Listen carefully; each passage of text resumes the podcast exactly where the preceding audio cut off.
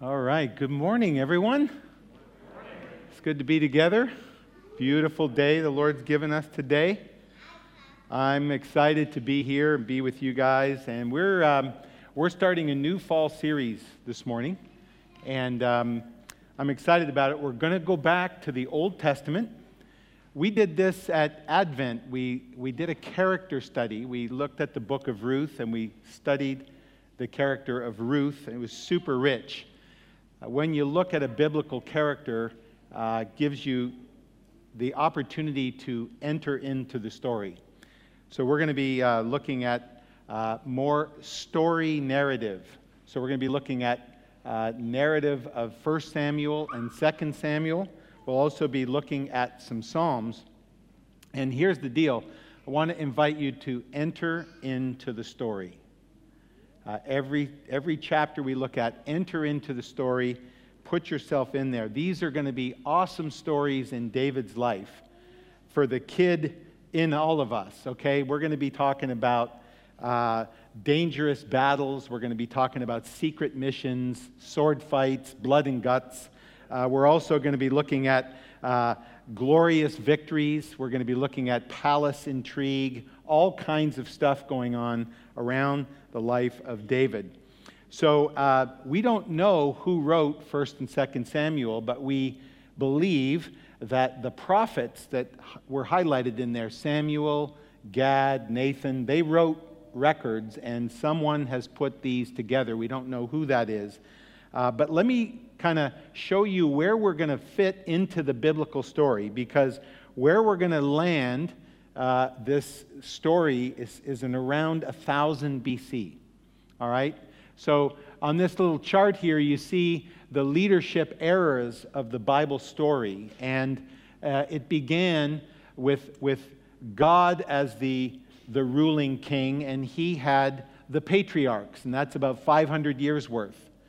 Then from 1500 BC to 1000 BC, we had mostly prophets, the former prophets like Moses and Joshua, the judges, and that ends with Samuel.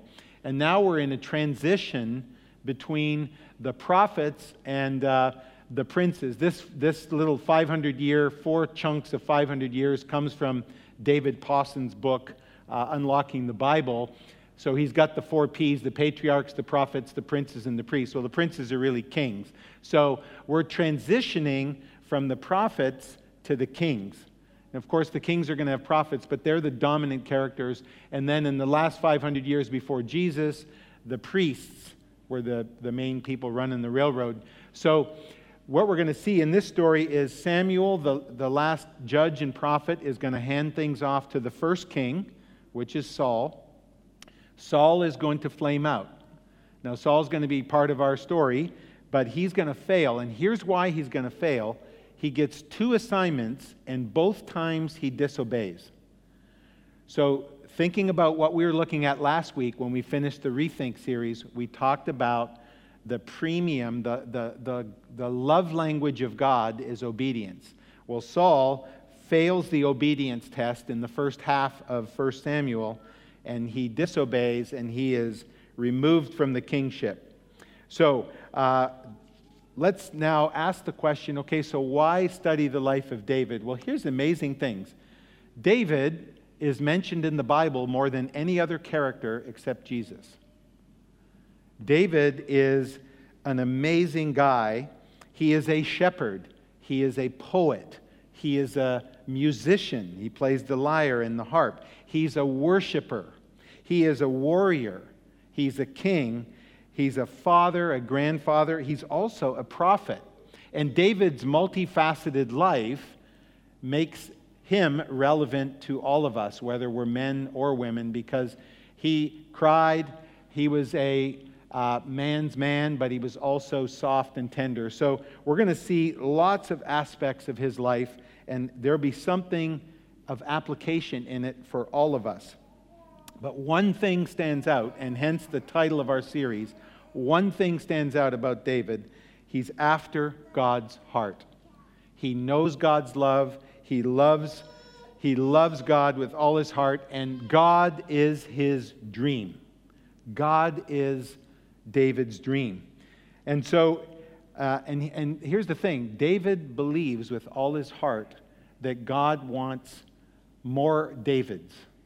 God wants, and here's how he expresses it in Psalm 14. He says, The Lord looks down from heaven on all mankind to see if there are any who understand, any who seek God.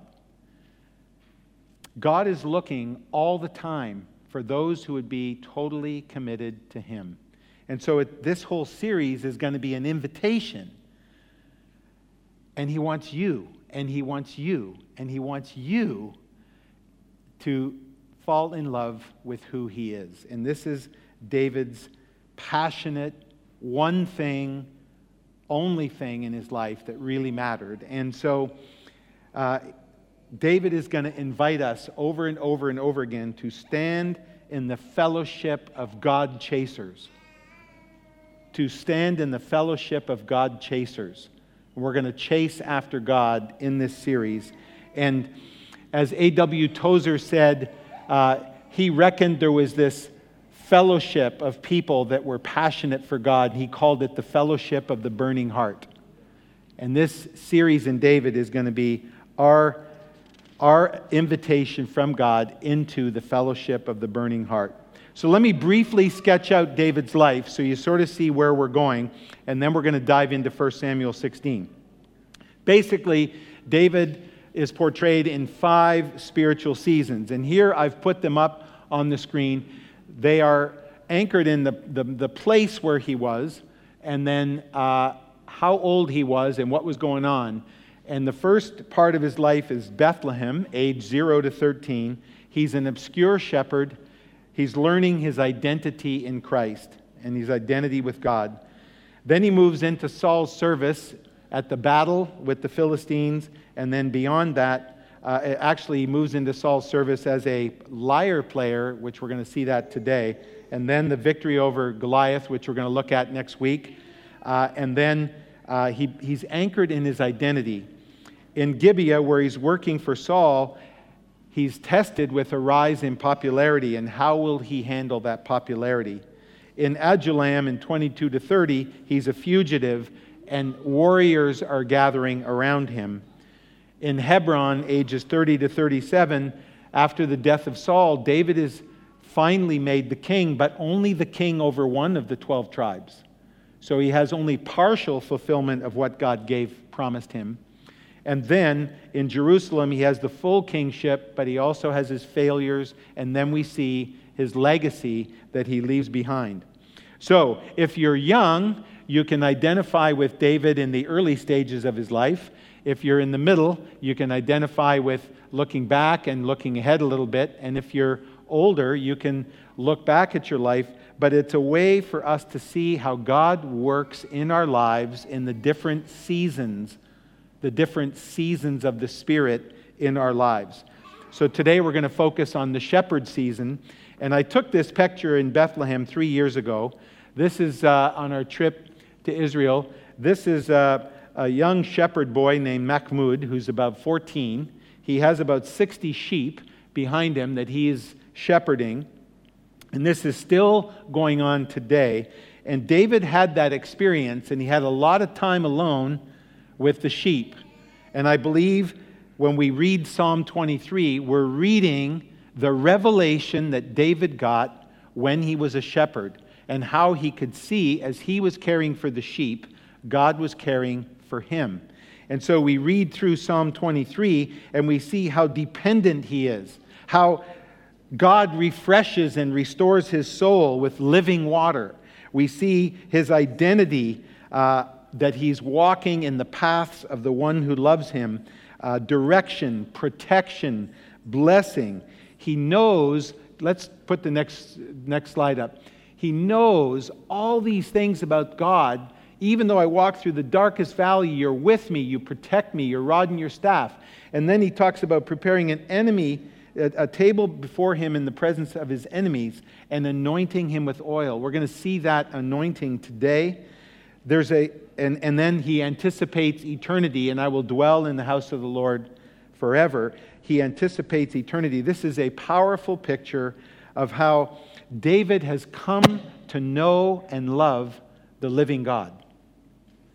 And this is the intimacy and the identity that he cultivated over all this time. So let me pray. Father, we thank you for the heart of David. We thank you that he knew you and he leads the way for us uh, to understand how to know you, how to walk with you, how to be dependent on you, how to be refreshed by you, how to have our identity in you, for the direction that you give, the protection that you give, the blessing that you bestow, to know your goodness and love, to anticipate eternity with you. Lord, show us now in this series how we can have a heart after you, Lord, after your heart.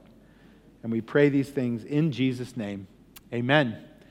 All right, with that quick overview, I'm going to invite Jamie up, and we're going to uh, walk through. Uh, we're going to walk through 1 Samuel. Come on, you guys welcome Jamie.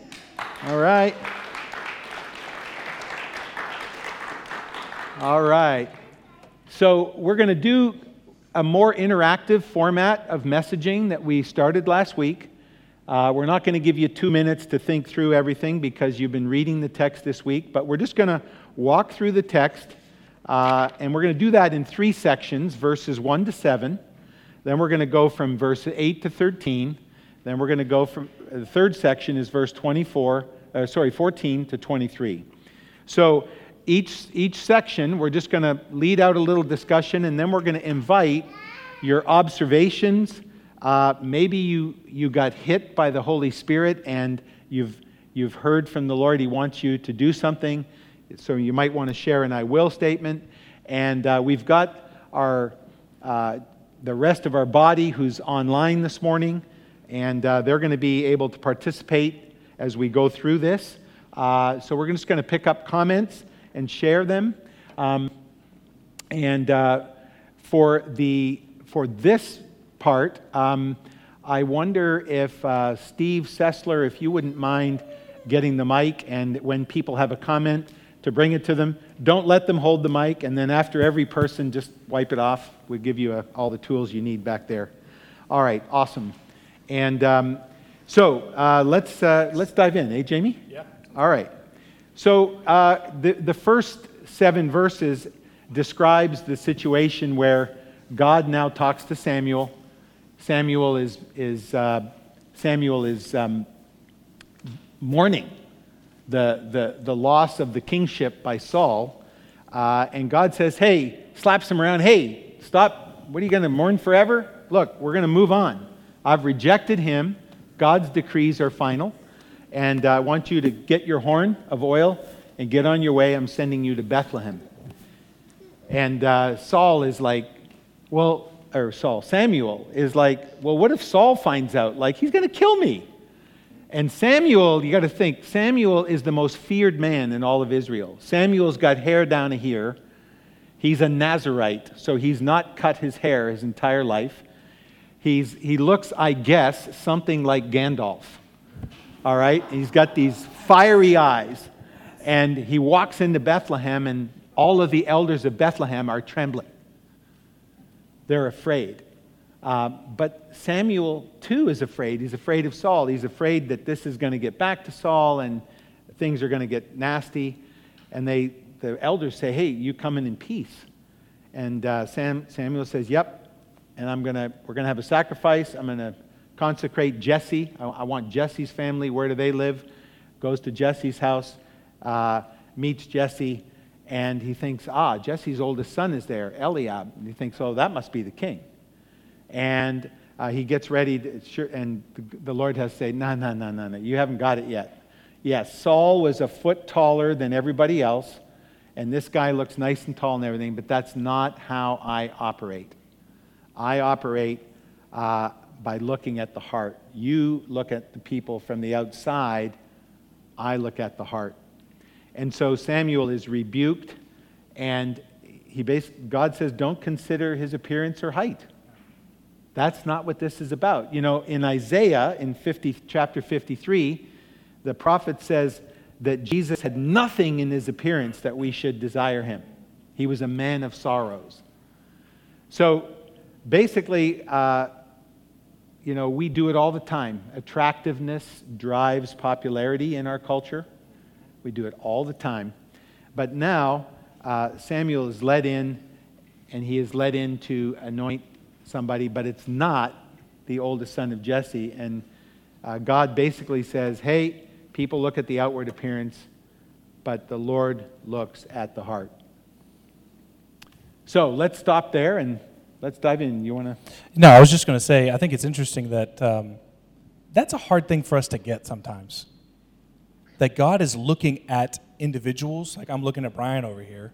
God sees Brian very differently than everyone else sees Brian. And, and it's true of all of us. That when he sees us, he's seeing something very different than even family members are going to see. And we see that with the brothers. Eliab and the rest of the brothers, they can't see in David what God sees. They're almost too close to him. And so I think it's just a challenge, just as I've been listening to, to Dennis talk, I think it's just a challenge to be daily asking the Lord. I, have just been challenged personally right now. Uh, sometimes I don't see Jess, my wife, the way Abba sees her. And I, I want to be the kind of guy that sees Jess the way Abba sees Jess. Yeah. And sometimes the people closest to us that we see them in the morning when their hair is crazy, not Jess's hair, of course, but pre toothbrush, sometimes when they're so close, you can't see who they are, who Yahweh sees them, yeah. Abba sees them. So, just as an encouragement, what would it look like when, you, when you're with family to say, Abba, how do you see this? How do you see my kid? How do you see my coworker? How do you see my supervisor that's a little bit much this morning? How do you see the people in my life? Because God sees them very differently than we do. So that's just what's kind of going through my mind um, as we've been talking through this. Questions, thoughts? I know Steve has, has got a microphone, so if you have yeah, and while somebody's thoughts? getting ready, to that let me just throw out two little examples. The world wants us, the world wants us to judge one another by certain identity markers. You know, one of the one of the most amazing people that I worked with on a board a long time ago in the city of Cincinnati on a charity board. Uh, she was uh, as far left as you could imagine on the political spectrum, but she was the most caring, Christ like person in that entire board. And over and over again, she would bring us back to the people we were serving. And that always struck in my mind to not evaluate others. We, we had a friend this week uh, working on the census who was walking up and down a street, and there was a, one house with like a zillion Trump signs in front of it. And she was reluctant to go and knock on that door and ask why had they hadn't filled in their census yet. She did the entire street, and she realized, I've got to go to that house or lie that I went and they didn't answer. So she went to the house, knocked on the door, and she said, That person was the nicest person that I ran into all day long. And again, it's, it's a reminder to us like this judging the book by the cover, this. Identity, people slapping identities and labels on us, yeah. prevents us from seeing people the way Yahweh is seeing them. Yeah. And we need we need to repent of that and remain open to what He wants to do. So I think we've got a comment over here. I just feel a strong yes and to all of that to say yes and the way we view ourselves because that's it's the same problem right that we we kind of look for and receive identity from other people the enemy loves to mess with that just twisted the way that we look at ourselves i know that's, that's something really that good. i regularly struggle with i need to look to him and say how do you see me that's really well? good yeah. Yeah. Amen. What Abba says about you is what trumps what everyone else says about you. That's yeah. really good, Mark. That's good. I've also heard it said, what other people think about you is none of your business. Because all, cause all that matters is what God thinks That's about right. you. That's right. So this makes perfect sense, but how do we see people as God sees them? Amen. I regularly ask so if I'm in a meeting and I, am looking at someone, I am regularly asking Abba, how do you see this person? What do you think about what's happening? All the time. So I'm a, I'm a very curious person. So I'm asking him all the time. So if someone's standing in front of me and they're talking, you know that most of the time when someone's saying something, there's all sorts of other motivations that are happening. So we might as well find out from Abba what they actually are feeling. So I'll look at them, and I'll, while they're talking, I'm listening to Abba say, What do you think about this? And then I'll begin to speak what I'm hearing from him. So I think it's just practice. We have the literal creator of the universe dwelling inside of us, and he's a guide and a teacher, the Holy Spirit. So we should just ask. So I think getting into that rhythm and practice of the people I see in front of me, they deserve for me to understand what Abba feels about them. And I'll just keep asking.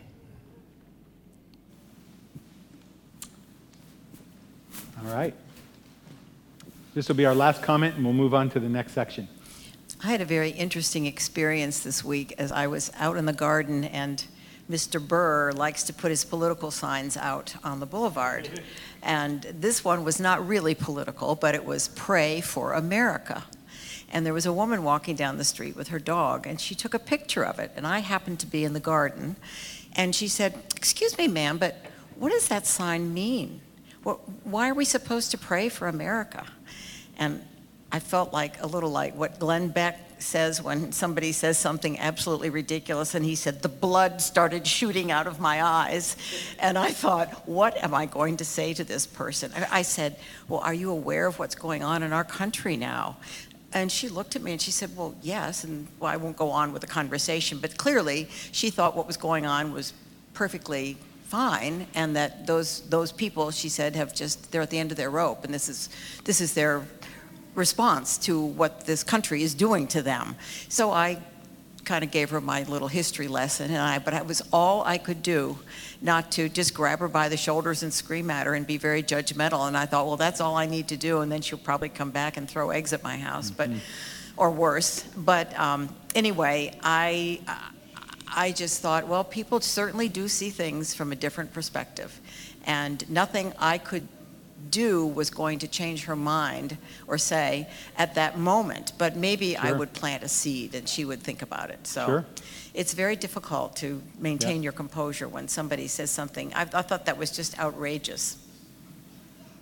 Well, maybe that was a, a call to pray for her, you know. So uh, let's move on because we've got to this first starting point. Samuel thinks it's the nice, tall, older brother, uh, and God corrects him. So let's see what happens. So then Jesse calls his other sons, and he keeps bringing them up. And the Lord says, Nope, nope, nope, nope. And he brings all his oldest seven sons. And, uh, okay, that's it. Do you have any other sons? And Jesse says, Yeah, I got one more. He's out tending the sheep. He's like Mahmoud, the picture I told you about. He's like Mahmoud. He's, he's got the lowest job on the totem pole in the family. And so Samuel says, Well, send for him because we're not eating this sacrificed heifer until he gets here. In other words, dinner's going to be cold. And let's bring this kid in here. So he goes, has him brought in. Uh, he looks like a pretty healthy kid and then the Lord says, Rise uh, and anoint him. This is the one. This is the new king of Israel. And uh, I don't know why the text doesn't talk about his heart right there, but God knows. God's already been speaking to him. God knows he's a shepherd. God knows he's a man after his own heart. And so um, they anoint him, and they anoint him in the presence of his brothers and from that day on, the Holy Spirit comes on David. Comes on David. And then Samuel goes to Ramah. And Samuel, we, we don't hear much more about Samuel, except uh, that he dies, and a little bit later, Saul tries to talk, call him up from the dead uh, to talk to him. But this is, this is the moment where David's ministry begins. This is the the choosing by God, the anointing uh, of oil, and uh, this is the moment where we realize, like, as we have already in the biblical story, and as we know from the vantage point of the New Testament, having the Holy Spirit uh, is everything. And so uh, in 1 Samuel 16 13, we just see this, uh, this uh, Holy Spirit powerfully come on David. That's visible. They can see it. We don't know precisely what's happening, but we can see it. When, when we pray for people after their baptisms here to be filled with the Holy Spirit, we often see people shaking. Sometimes we don't see anything, but the Spirit comes on them and they, they sense it. They sense the fullness of God. Uh, so, you know, I remember in my story, uh, coming into the kingdom in Hong Kong, starting to walk with Jesus, reading the Bible, and beginning to see throughout the New Testament, especially, but even this story, the Holy Spirit is a differentiator of power. And Jesus tells the disciples before he ascends into heaven, he says, You will receive power when the Holy Spirit comes on you, and you will be my witnesses in Jerusalem and Judea and Samaria and to the very ends of the earth. The power of, of the Spirit, the power of God, uh, and that word there, the Greek word is dynamite, the, the power of God that's coming on David here is totally accessible to us. And I remember reading that and saying instantly, my spirit knew, like, I do not have that power. And I started a quest to seek God, to seek the, the Holy Spirit, to learn more about the Spirit, to read the New Testament with the entirety perspective of, wow, this, this isn't really doable in the full extent of what I read in the Bible without the power of the Holy Spirit. And uh, several months into this journey, and I would describe myself as really hungry for more of God. Uh, I went for prayer in two occasions. In the first occasion, uh, I, the Holy Spirit came on me in power. I received the power of the Spirit. I knew what it was. The Holy Spirit, you know, came in. Uh, that first time, uh, I experienced a pain in my neck as, as I felt somebody pulling my, something off my spine. And the person praying for me said, That's selfish ambition. You're not going to need that anymore that, now that you have the Holy Spirit. And that was my first experience. And then maybe several months later, I don't know exactly by memory, uh, I was in a worship service at my friend's church in Connecticut I was singing the song, and all of a sudden I started singing uh, in my prayer language, in, in tongues. It just came on me right in that moment, and I knew the Lord wanted me to pray in that. So, two different stories, but what I think we can see in the Old Testament is the Spirit coming on some people for their service. In the New Testament, we see the Spirit indwells the believer, but then in, in moments of laying on hands and repetitiously, I might add, the Holy Spirit fills people with power. So we want to, I think the one number one thing we can draw out of this section is to be, to be eagerly desiring the power of the Holy Spirit. And we're going to have prayer after today's service uh, for all of you online who want to receive prayer. Um, and then for all of you here who want to receive prayer on the patio when we're done the service out front. Um, so that, that's one, one person's take from this section. Let's open it up, and maybe you've got something you want to add, Jamie? Yeah, I was just going to say, I think it's amazing that in the context here, the Spirit, it's almost a zero sum game in the Old Testament. The Spirit had to be removed from Saul and then put on David. So there was a sense of which, okay, I'm going to pull off of one person. One person's gain of the Spirit is a loss in another person. But in, in Christ, everyone can have the Spirit. Uh, I just, it just again speaks to the abundance and the glory of Jesus' work. Pre Jesus, pre cross, pre resurrection, basically one or two people get the Spirit, and sometimes it's every once in a while when they need it. Him, I should say, the Spirit it, this side of the resurrection, everyone can have the Spirit. and more. So I just, it's an encouragement. Questions, thoughts, comments?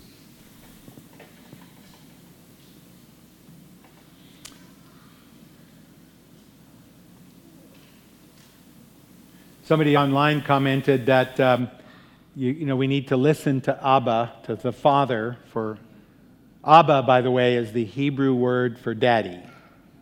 Okay, Ab is father, Abba is daddy. So this is an intimate thing. Ask daddy to speak truth over others, and then the other person has noticed that David didn't ask for position, but it was given for him uh, and the testimony is Jesus has done things like that to bless me.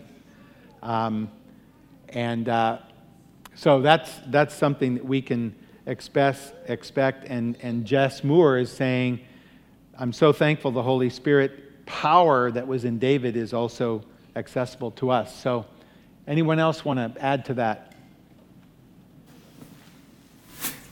Uh, yes. Um God chose David. God chose David. God chooses us. And we don't choose him before he chooses us. Amen. So uh, it's the response that is important. We don't initiate it, God initiates it. Yep. And when we do, then God uh, obviously honors that, and, and the relationship can really begin in the power of the Spirit. Yeah, Amen. You know, it's, uh, I put up here you cannot follow Jesus according to the scriptures without the full power of the Holy Spirit.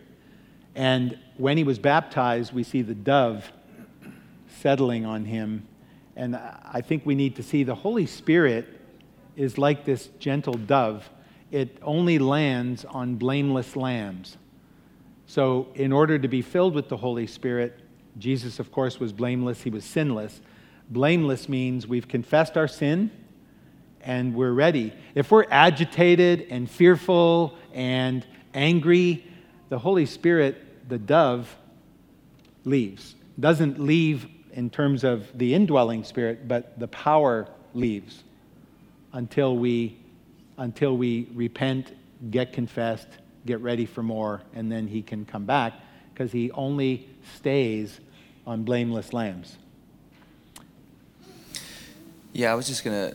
My thoughts were to piggyback on what Mr. Robinson was saying. Um, it it it really struck me when, if you think about sharing your faith with other people, it's God working in you that is attractive to other people. It's not you.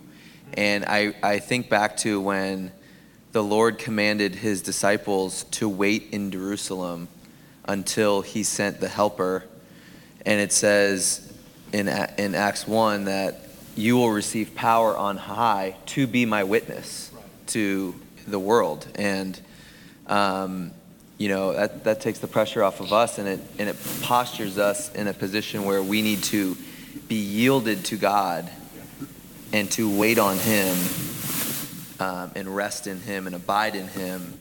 And that way others can see Him and, you know, in the, in the, in the righteous acts that Jesus does through us for the glory of the Father. So that was my thought. Amen. It's good. All right, let's uh, move on to section three. Um, now, the scene switches, and uh, we find out that an evil spirit is tormenting Saul. Now, for some people, that, that's going to be a jarring kind of like, wait a minute, God wouldn't do that. God is love, God's nice, God's. And we see throughout the scriptures that God uses evil agents to accomplish his purposes. All right? And this is not, uh, this is not one time only in the, in the scriptures. This happens often. God allows evil agents, whether they're evil spirits or others, to torment people, and especially if he wants to try to turn somebody.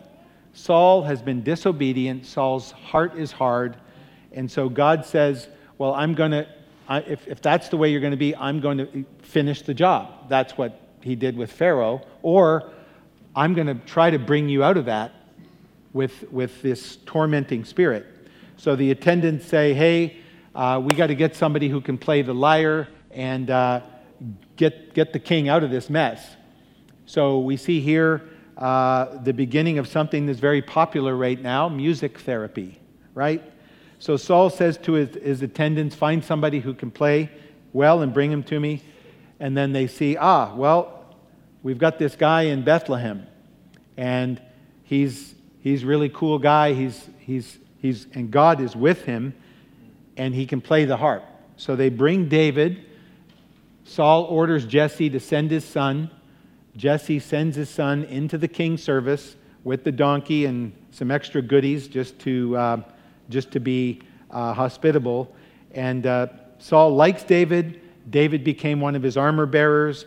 And Saul sent the word to Jesse hey, let him stay here in my service because I'm pleased with him. And uh, whenever the Spirit of God, the evil spirit sent from God, came on Saul, David would take up the lyre and play. Relief would come and he'd feel better, and the Spirit would leave him. So it's really interesting because this is his first assignment after getting anointed. And, and it doesn't say anything here about David resenting this assignment. It doesn't say anything about uh, this is a pretty like this is a pretty low grade assignment. This is a pretty low on the totem pole assignment. So David uh, is thankful that he can now worship God and do something useful for the king. And what I see here is a, a tremendous uh, picture of God opposing the proud and then God getting ready to lift up the humble. And David has accepted this assignment, and, and it, it is, he's, he's rock solid in his identity with God. So God is his dream. The kingship is not his dream, right? The being the king is not the most important thing he's after. He's after God. It's such an incredible picture to us to be willing to serve in this way in obscurity, uh, serving when his destiny is to be the king. But he's happy to be there, and God brings David into Saul's inner court. This is a test of David's humility, his faith. It's also this process where Saul begins to depend on David. And we're going to see this story develop where it's going to develop into a love hate relationship and eventually mostly hate. But we see here this amazing, uh, this amazing humility uh, and the recognition that God is always at work. He's always testing. He's testing David here, but he's also ministering to Saul. He's trying to bring Saul along to repentance and he's showing Saul, here's, here's where your future lies. But Saul, we will see, does, is not going to is not going to respond. But this is the picture. So in, in James 4 6, uh, God, through, through Jesus' brother, says, But he gives us more grace. That's why scripture says, God opposes the proud, but shows favor to the humble. So you may be uh, feeling uh, kind of like, well, wow, what, this thing about God giving up an evil spirit, giving someone an evil spirit? Really? So maybe you want to talk about that, Jamie, just a little bit, and then we'll, we'll open it up to everybody else. Yeah, it's an interesting thing, isn't it? Um, throughout Scripture, we see this scene of what's called the divine council. And if you're interested in this subject, I want to recommend a book to you. It's called The Unseen Realm by Michael Heiser, H E I S E R. It's called The Unseen Realm by Michael Heiser. It's, um, so we see various times, we see that um, God is in a council. We see it at the beginning of Job. There's God, and then there's these heavenly beings around him. We see it actually in 1 Kings 22. God is standing and he's got this council, and he wants to thwart the king Ahab. And he looks at these spiritual beings and he says, Listen, this is 1 Kings 22, starting in verse 19, so you can look at it later. He says, Listen, uh, my plan is to thwart Ahab. Who will go down and do that for me? And a spirit comes up to God in this council scene at the throne and says, You know what? I'll go and thwart him.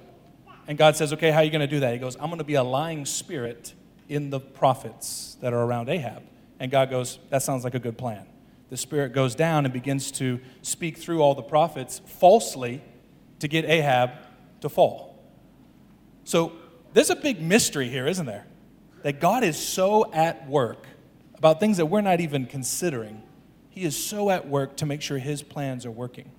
Now, for us, we would say, sheesh, how do I not get the lying spirit and the like the harmful spirit thing? Well, it's all about the posture of the heart, which is what Dennis just said.